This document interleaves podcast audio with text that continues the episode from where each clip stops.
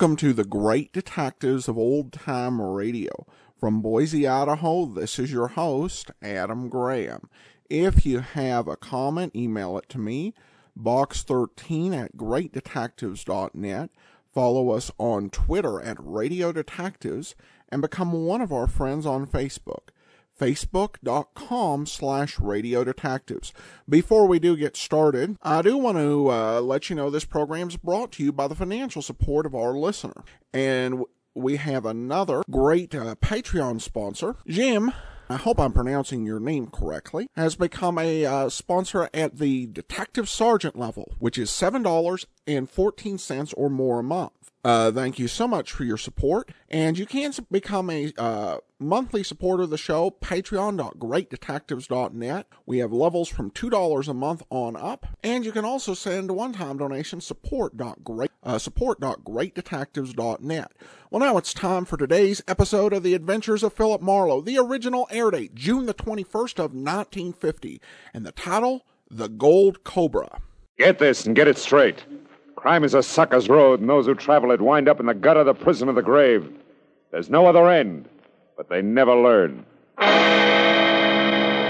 Wrigley's Spearmint Chewing Gum, the refreshing, delicious treat that gives you chewing enjoyment, presents for your listening enjoyment Raymond Chandler's most famous character in The Adventures of Philip Marlowe.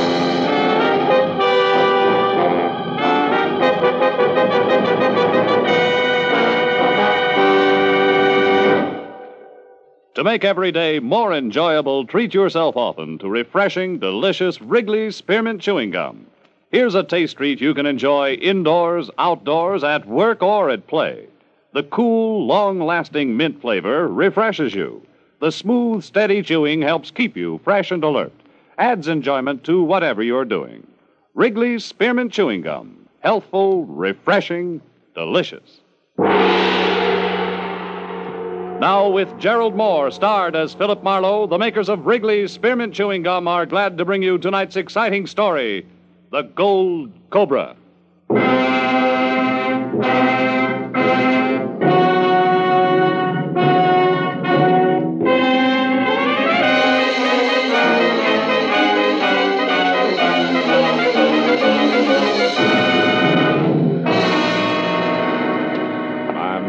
Done told me. Da da da da dee da.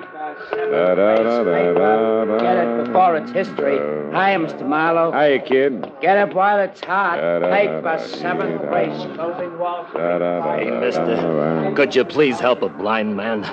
Could you let me have a buck for my first square meal in a week? You mean your first shot in an hour, don't you, Jake? Huh? oh, oh, Mr. Marlowe, hi. How are you? Sorry I didn't recognize you.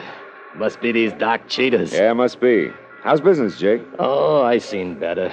You too, huh? Yeah, sure. Well, you're just standing around here in front of your office for the fresh air, maybe. No, I. uh, Oh, oh, no, don't tell me that ain't it. I got it. Huh? You're making a rendezvous, a secret meeting, huh? no, Jake, I'm just waiting for something. Holy catfish! Look at that jerk out in the middle of traffic. The guy with the suitcase. Getting out of that cab right in the middle of the street. Hey, he's coming this way. And he acts like the guy I'm waiting for, suitcase and all. Here, Jake, here's a starter on that meal. I'll see you. Goodbye. I got you. So long, Mr. Marlowe. Thanks a million. Sir, tell me quickly. You're Mr. Marlowe, Philip Marlowe? That's right. You're Roth Winkham? Correct. Mr. Marlowe, is your car nearby? Yeah, right over there. Good. Now, Mr. Marlowe, we've got to get out of here. My very life may be in danger. And have you've been seen with me, sir, yours as well. Quickly, Mr. Marlowe. We must be off. Uh, yeah, yeah. Well, this way, Mr. Winkham. My new client was right out of Charles Dickens, but I bit my lip and tried to play it straight. We piled into my car and took off. Mr. Winkham, his owl eyes glued to the rear window, watched and worried hard about whether we were being followed. But finally, he was convinced that we were safe. He relaxed his grip on the suitcase and fumbled for a cigarette.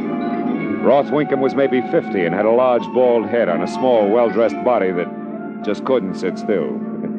also, it was at least three to one that the gentleman had ulcers. He was the type. Keep driving, please, Mr. Marlowe, and do watch the rearview mirror. Uh, okay. Now, sir, what exactly did I say to you on the telephone? Well, you wanted me to fly to Chicago tonight with a suitcase that contained an item worth 20,000 bucks, which was earmarked for some museum, right? Oh, yes, the Ashwell Museum. Yeah, and you said something about An eccentric here in L.A. who owned the item? That's about all I caught. That and the fact that you were very worried. And I still am. Now, first, Mr. Marlowe, a word about the man who Uh, was first. Mr. Winkham, a word or two about the item itself, huh? You know, I can't afford to play carrier pigeon without so much as a peek. It's too much like leading with my chin. Now, what is it? A gold cobra. Uh, a gold what? A cobra, a snake, sir, made of 250 separate links, each some two inches in diameter and each solid gold. Links, huh?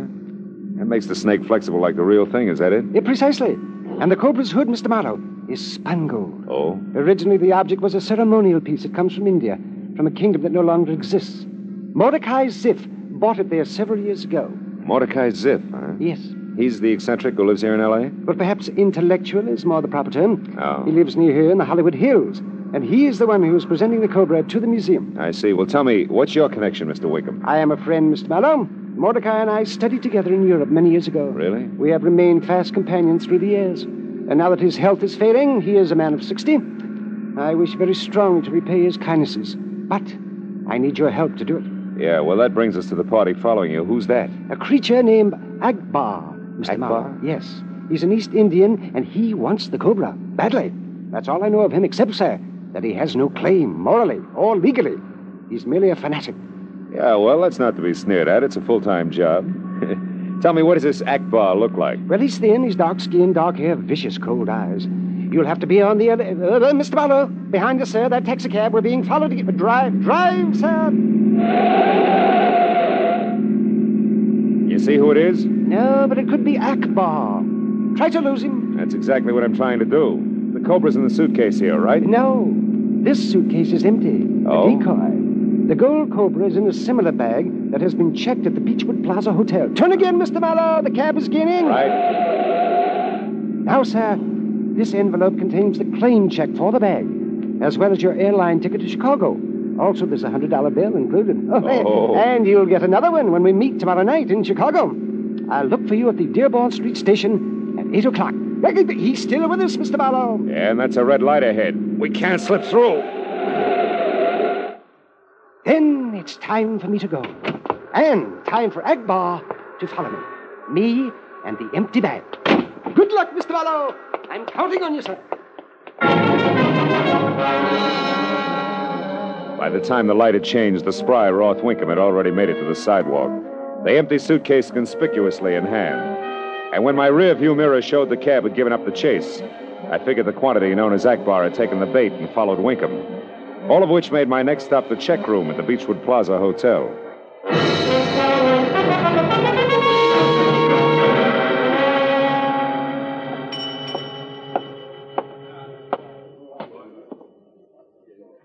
Yes, sir. What'll it. Well, hello.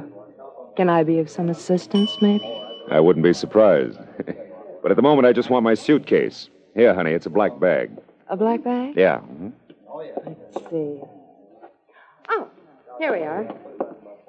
Number four, five, eleven. Number four, five, eleven. Comes out even. Must be yours, all right. Yeah, it must be. Thanks, baby. Here. Small token of my appre... Oh, What's the matter, handsome? Your wife just waltzed in? uh, no wife. Just trouble. Goodbye, princess. My first glance at the man standing in the hotel entrance was almost enough. A lot of people could have jet black, unruly hair on top of a flyweight build, but very few people had that kind of wild, sparkling eyes. They were reserved for fanatics named Akbar. When he spotted me and started coming in a hurry, it was time for me and the suitcase to head for the nearest exit. I took a side door just beyond the check room, and from there ran the length of the narrow, twisting corridor that led to the rear of the hotel and out to the alley where I'd parked my car. There I ducked behind a pile of trash cans, slipped my hand over the 38 in my shoulder holster, and waited. But after a full minute went by, I figured that it was safe to go to my car. And it would have been if the striking redhead crouched on the seat inside hadn't been holding an also striking pistol. Just made for ladies. Don't bother getting in the car, Mr. Marlowe. In fact, don't do anything but hand over that suitcase. Here, on the seat. Uh, your mind's made up, huh? Definitely. And keep your hands at your sides. Now, let me have those keys you're holding. Come on, toss them here. Yeah. Now, turn around. Thank you. I'm glad you're cooperative. Don't mention it. It's your winning smile. Anything else? Yes. Walk in the direction you're facing. Go on. Walk it is, baby. But first tell me, who do I see for my car? Don't worry. It'll be returned safe and sound. Yeah, what about the suitcase? It's got all the clothes I have in it. Oh, sure. You look so fetching in gold cobra, don't you? Good night, Mr. Marlowe. The shock of fire red hair gunned my car the length of the alley and then swerved on two wheels into the busy street beyond and was gone. I followed to the end of the alley and started walking toward the hotel. And I saw something else. It was Akbar running toward a hack stand. He had also seen my car disappear, and that obviously meant that he wanted the first cab in line to take him someplace in a hurry. But the driver was waiting for a fare, which forced him to the only other cab in line, and almost gave me time to get to it. Almost. but not quite. That left only an outside chance that Akbar had tossed an address to the driver before he knew that the cab was taken. Yeah, but it was an outside chance that paid off. Yeah, sure, he give me an address, pal. Even though I had the flag down. I got an old doll inside. Yeah, yeah. Listen, five- friend, this counts. What, what, what was that address? Come on, the right answer's worth ten to you. A saw? The same. Here, here. Oh, no. All right, what was it? Let me think, pal. Come now on, hold come on, come on. pal. I got it. Outpost Road, number 818, I think. Yeah, 818 Outpost Road. 818 Hollywood Hills, huh? Uh-huh. You, someone up there you know, pal? Yeah, it could be. Get moving. 818 Outpost But, Road. pal, I already told I already you. heard you. There's another ten in it, and let's forget the old doll. Come on, Buster, roll.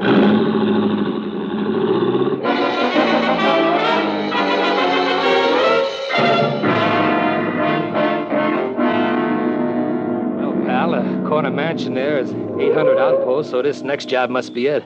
Whew. Looks like the Taj Mahal joint. Yeah, that plus enough grounds to build a ballpark, grandstand included.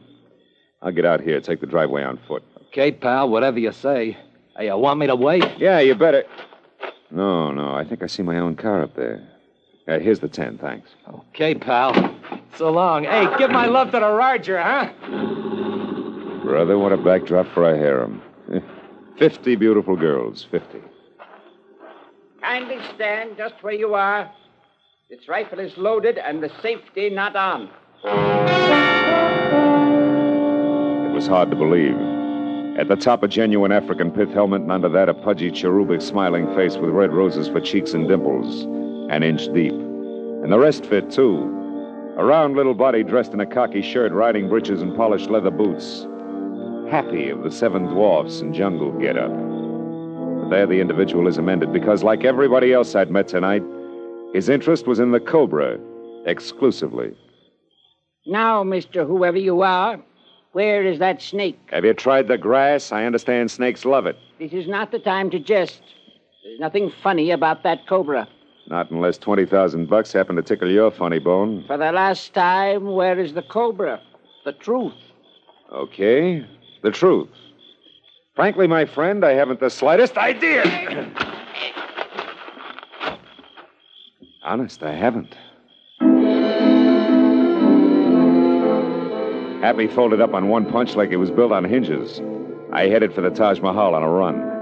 But when I was past my car and had gone the slippery length of a tiled porch that led to a pair of half open etched glass doors, I slowed to a walk at the sight of a single light that came from a beaded lamp in a room inside. Then I came to a full stop. The room was about the size of a basketball court with plush decor that was strictly Far East. An elderly man wearing a bright yellow satin robe and also bright yellow satin turban was stretched out, glassy eyes staring at the ceiling. The front of his robe an ugly blood stain. Beside him was the lady with the red hair, and next to her the suitcase that wouldn't stay put. It was a good time for me and my 38 to announce ourselves. Well, this certainly outclasses the alley, doesn't it, Red? What? And now it's your turn to keep your hands at your sides. Well, what do you want here, Marlowe? Did you kill him? No. Oh, no, I didn't. Believe me, I didn't. I, I hated Mordecai as if, but I, I, I wouldn't do this. No, of course not. How could I even think of it?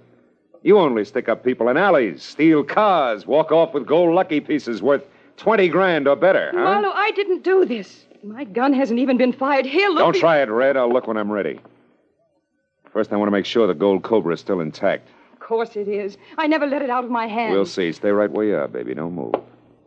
I can unlock this with one hand and cover you with the other. Okay. Now we'll know if the cobra's. Look! Look out! Marlowe, it's real, a cobra. Steady, steady, Red. Don't move. No. Oh, baby, you shouldn't have killed the lights. That makes the next move the Cobra's. And my gun's worthless.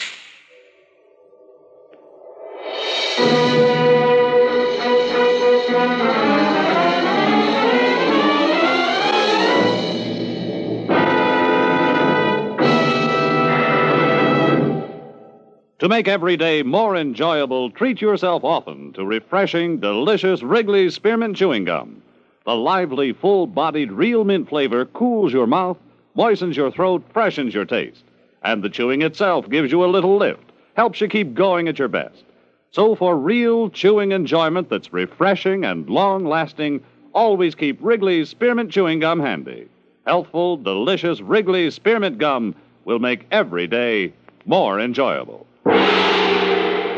Now, with our star, Gerald Mohr, the second act of Philip Marlowe and tonight's exciting story, The Gold Cobra.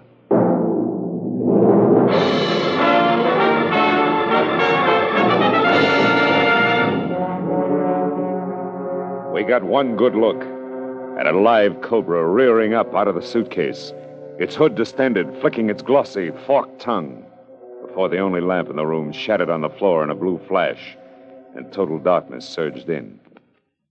For an endless moment, there was silence, as soft and thick as black velvet. Then we heard it. The snake was moving. We listened to it crawl slowly out of the suitcase, ease itself across the table, and slither to the floor. Marlowe. Marlowe, it, it's coming toward us. Stand still, baby. Freeze. Don't move a muscle. I can't do it, Marlowe. It's our only chance. Do you hear me? No matter what happens, don't move. Marlowe, I'm, I'm getting dizzy. I'm Hold afraid on. I'm going to pass. No, baby, out. hang on, hang on, I tell you. Now, Red, listen to me, listen to me. Talk. Start talking, don't stop. But talk softly. I, I, Who are you, Red? Tell me. What's your real name? Tell me, tell me. Abby, Abigail Seaburn. All right, who killed Ziff, Abby? I, Who was it? Come on, answer me, answer me. Keep talking. I don't know, Marlowe. I, I told you the truth. Why did you come here to Ziff's place? He swindled my Aunt Marcella out of all her money before she died. Yeah, go ahead. Money that was supposed to come to me. Swindler, how? He, he, he was a mentalist. Yeah. Fake mind reader and fortune teller. He told her lies that made her keep giving him money until there was nothing left. Had a girl. Keep it up, baby. Keep it up. Why did you take that suitcase away from me at the hotel? Answer me, Abby. Think. I- Come on. I spied on Ziff.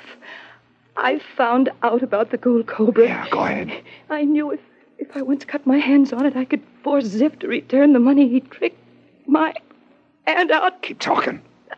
Oh, Marlowe, I, I can't. I can't stand it that awful Quiet, snake. quiet. Listen.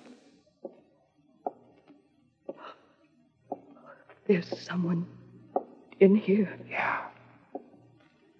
Who's there? Who is it? No! No! He made it out the door. The cobra struck at him, Marlowe. Sounded like it was clear across the room from us. Now look, Abby. Abby, stay where you are. Don't move. I'm going to see if I can find a light switch on the wall behind us. Stand real still, Abby. You hear anything? No.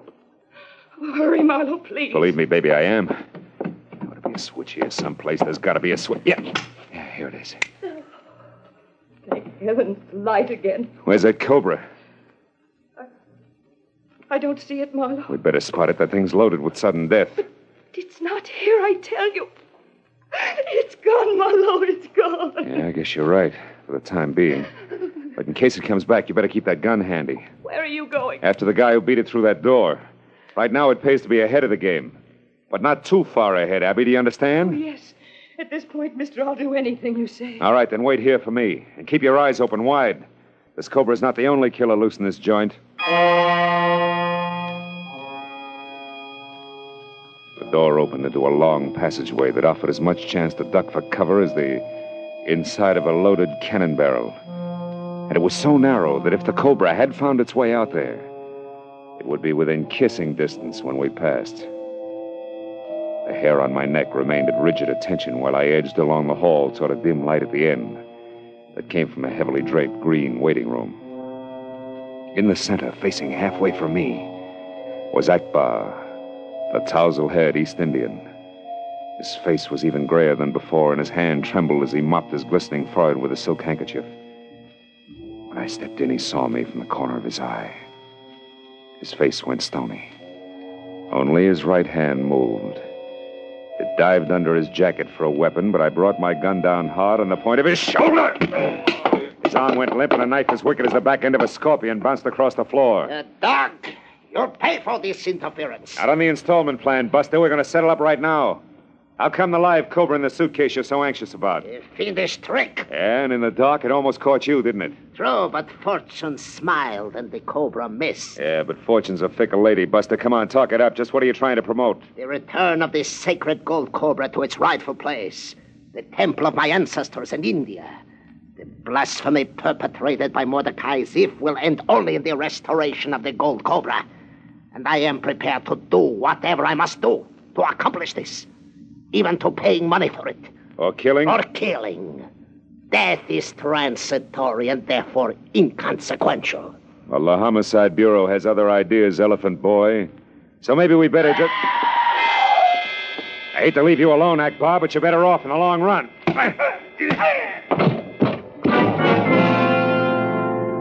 I watched just long enough to see Akbar melt toward the floor. Then I ran back along the narrow corridor to where I'd left Abby. When I stepped in the door, I stopped cold. She was facing me from across the room, her eyes wide with fear, her mouth still twisted from a scream. Directly behind her was an opening in what should have been a blank wall, and inside it, staring out with fixed, hypnotic eyes, was a coiled cobra. Only this one was solid, gleaming gold. I started toward Abby, but I stopped again because there was a gun in my back. That's quite far enough, Marlowe. Roth Winkham. What is this? You aren't going to like it, Marlowe, not one bit. Give me your gun. Give it to me. Get it yourself. I wanted to warn you, Marlowe, but he said he'd shoot me. He took my gun, too. Come on, Winkham, why the switch? Believe me, Marlowe, when I hired you tonight, I expected a much less bizarre ending to all this. I intended you to be peacefully on your way to Chicago by now, with the gold cobra safely in tow. Still just a favor for a friend, huh? Not exactly. That part was a small lie. Mordecai Ziff was my partner. Your partner? Yes, my dear. When we felt it was time to move east again, I decided to break away from Mordecai and keep the gold cobra for myself, alone. But I needed help. Because a fanatic named Akbar turned up who had his eye on the Cobra, too? Get over into that empty car, both of you. Go on, get over there. Move. Take it easy. No tricks with the pottery, Marlowe. You shoved him into Never mind. Leave that vase alone. Get back in the corner. So it was you who killed Ziff, huh? I hated him. For every one of a million indignities I've suffered at his hands. As soon as I was sure you'd picked up the gold cobra, I came back here. And I killed him. I just finished it when. When I got here. Yes, young lady. I didn't know about you. But I managed to get out of here before you blundered in with that empty suitcase. Empty suitcase? That's what you think. That's what I mean. There on the table, empty, as it has been from the outset. Just as empty as the decoy I used. Obviously, Mordecai suspected my intentions to steal the gold cobra after all. It was a bit more than that, Winkham, honest. Oh, what a cozy pair of chums you and Ziff must have been. You really don't know what he put in that bag, do you? What are you talking about? Ziff had a surprise all set for you, Winkham. It was Marlowe, a... look. The snake, it's coming out of that vase. Holy smoke, Winkham, there's a live cobra behind oh, you. I don't blame you. Listen to me, will desperate, you? Marlowe. Oh, that's such an old stunt. Stay back. Marlowe, it's. it's Winkham, coming. kill it, I tell you, it's right behind Stop you. it! You're only wasting time. No, no, no, no, no.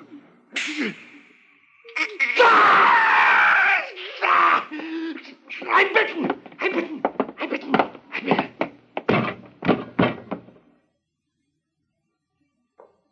Oh, no. He's out, and it's no help, baby. That thing's still between us and his gun. Get behind me. Get behind me, back in the corner. Oh, Marlowe, we're trapped. We can't get past it. Get back, will you? Maybe I can throw my coat over it long enough. Hey, anybody here? What's the matter? Oh, it's the jerk in the pith helmet. Hey, you! Over here! What in the world's going on anyway? Get over here with that rifle, will you? Hurry! What's the meaning of all the. Birdie! Good heavens, my cobra. Kill it, will you? Shoot! Quiet. You're in a spot, folks. No fooling. She's got you within striking distance, so don't move. Just stand still. Very still. Come on, Birdie. Birdie, now, now. Come on. Take a look at the end of the rifle, Birdie. See the hole? That's it in the end. Fascinates you, doesn't it? Steady, folks, don't move. Keep looking at the little hole in the rifle, Birdie. That's right. Now back up, back up. That's the way. Into the sack, Birdie. Little more. Now put your head in like a good girl. Ha! That does it. Now we've got you safe and sound in the sack. Oh. Eh. Whoever you are, brother, you're a genius. Uh, Crumpler's the name, Otis Crumpler. Snakes are my business. Most amazing thing I've ever seen. Yes. The most amazing thing. Abby, Abby. Oh, oh, oh, why, why, she's fainted. Well, what's wrong? Was she bitten? Uh, no, no. But I know what she means. Look, if you don't mind, Crumpler, I think I'll. I'll sit down myself. Right here.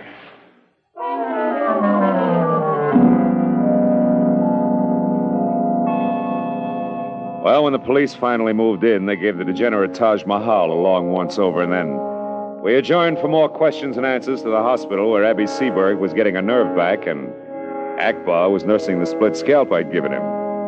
And while Otis Crumpler and I waited for the word downstairs in the coffee shop, Roth Winkham, my client, was busy dying of cobra venom, in spite of Crumpler's best efforts. Well, that's the way it is with cobras, Mr. Marlowe. Sometimes there's just nothing you can do. Sugar? Uh, no thanks, no. He had it coming, Otis. Oh, both of them did. Mordecai Ziff was a slimy sort, too. You know, he'd been snooping around my snake farm for several days. Oh? And then tonight, when Bertie turned up missing from her cage, I just knew that he was behind it some way. But I couldn't figure why anybody would to steal a cobra. You know what I mean? Uh, yeah, yeah, vaguely. Phil? Phil, guess what? What? Oh, Abigail Seaberg is well enough for coffee. Sit down. Oh, it's better than that. The police think there's a good chance that Akbar will be able to buy the gold cobra and I will get the money. How do you like that? I like it fine. Where are we going to spend it? Oh, well, I know a certain kind of snake bite remedy I'd like to try right Oh. now. I think we deserve it, mister. It comes in bottles and they, they call it scotch. Oh, no, not whiskey. Oh. Oh, not for snake bite. Oh, no. No. Oh, that's the very worst thing you could do. You see, eh, it stimulates the heart and makes the blood go faster. And that. And that, Mr. Crumpler, is exactly the idea. Come on, Phil.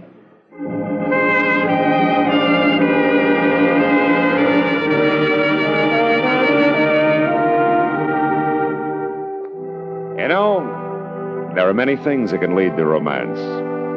Usually it's moonlight. Sometimes it's a bit of a song.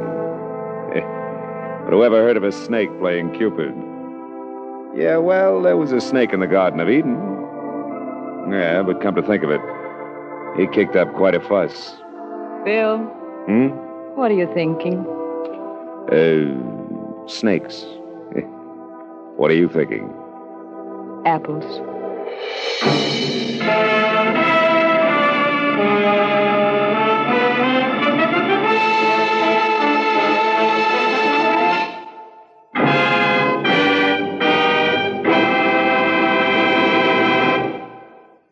Remember, friends, to make every day more enjoyable, treat yourself often to refreshing, delicious Wrigley's Spearmint Chewing Gum. There's lots of cooling, real mint flavor in every stick, and chewing Wrigley's Spearmint helps you keep feeling fresh and alert. You feel better, work better, get more fun out of doing things. So, indoors, outdoors, wherever you go, keep some healthful, refreshing Wrigley's Spearmint Chewing Gum handy. To make every day more enjoyable, treat yourself often to delicious Wrigley's Spearmint Chewing Gum.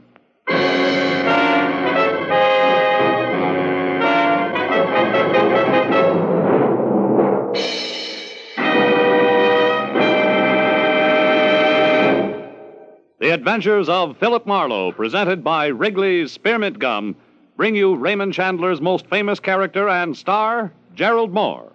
Philip Marlowe is produced and directed by Norman Macdonnell and written for radio by Robert Mitchell and Gene Levitt. Featured in the cast were Howard McNear, Lynn Allen, Wilms Herbert, Lou Krugman, Bill Lally, and Michael Ann Barrett. The special music is composed and conducted by Richard Aurandt.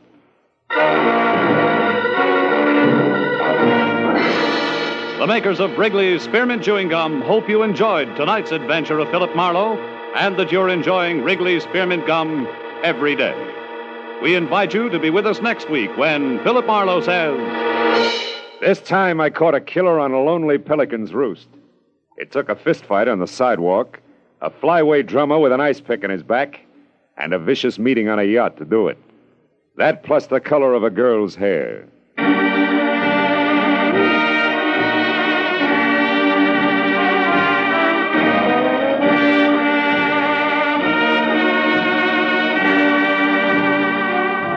This is Bob Stevenson speaking, and this is CBS, the Columbia Broadcasting System.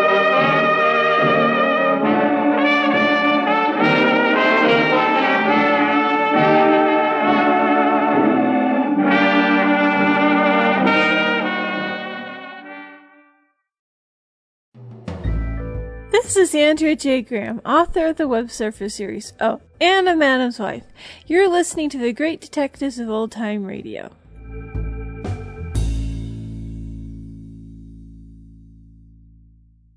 Welcome back.